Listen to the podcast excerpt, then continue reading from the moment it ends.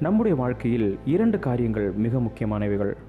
ஒன்று நம்முடைய தேவன் நம்மோடு இருக்கிறார் என்ற உணர்வும் நாம் அவருடைய ஜனம் என்று அறிகிற அறிவும் நம்முடைய வாழ்க்கையில் இருக்குமானால் நம்முடைய வாழ்க்கையின் செயல்களும் சிந்தனைகளும் நிச்சயமாய் மாறியிருக்கும்.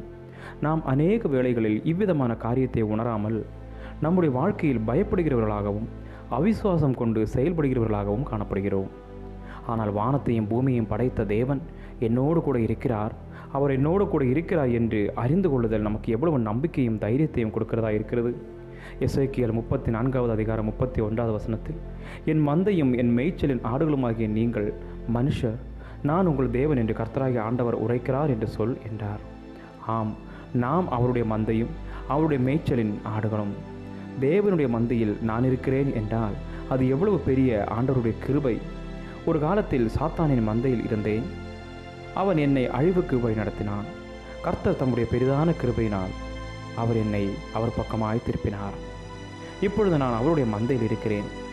பிரியமானவர்களே அவருக்கு பிரியமாய் வாழ்கிற வாழ்க்கையே நாம் வாஞ்சிப்போம். அதற்கு புறம்பானதை நாம் விட்டு விலகுவோம். தேவனே நான் உம்முடைய ஜனம் என்று அறிந்து கொண்டு வாழ்கிற வாழ்க்கையை எனக்கு தாரும் என்று அவரிடத்தில் ஊக்கமாய் ஜெபிப்போமா? கர்த்தர் தாமே நம் ஒவ்வொருவருக்கும் செய்வாராக. ஆமேன் ஆமேன். God bless you all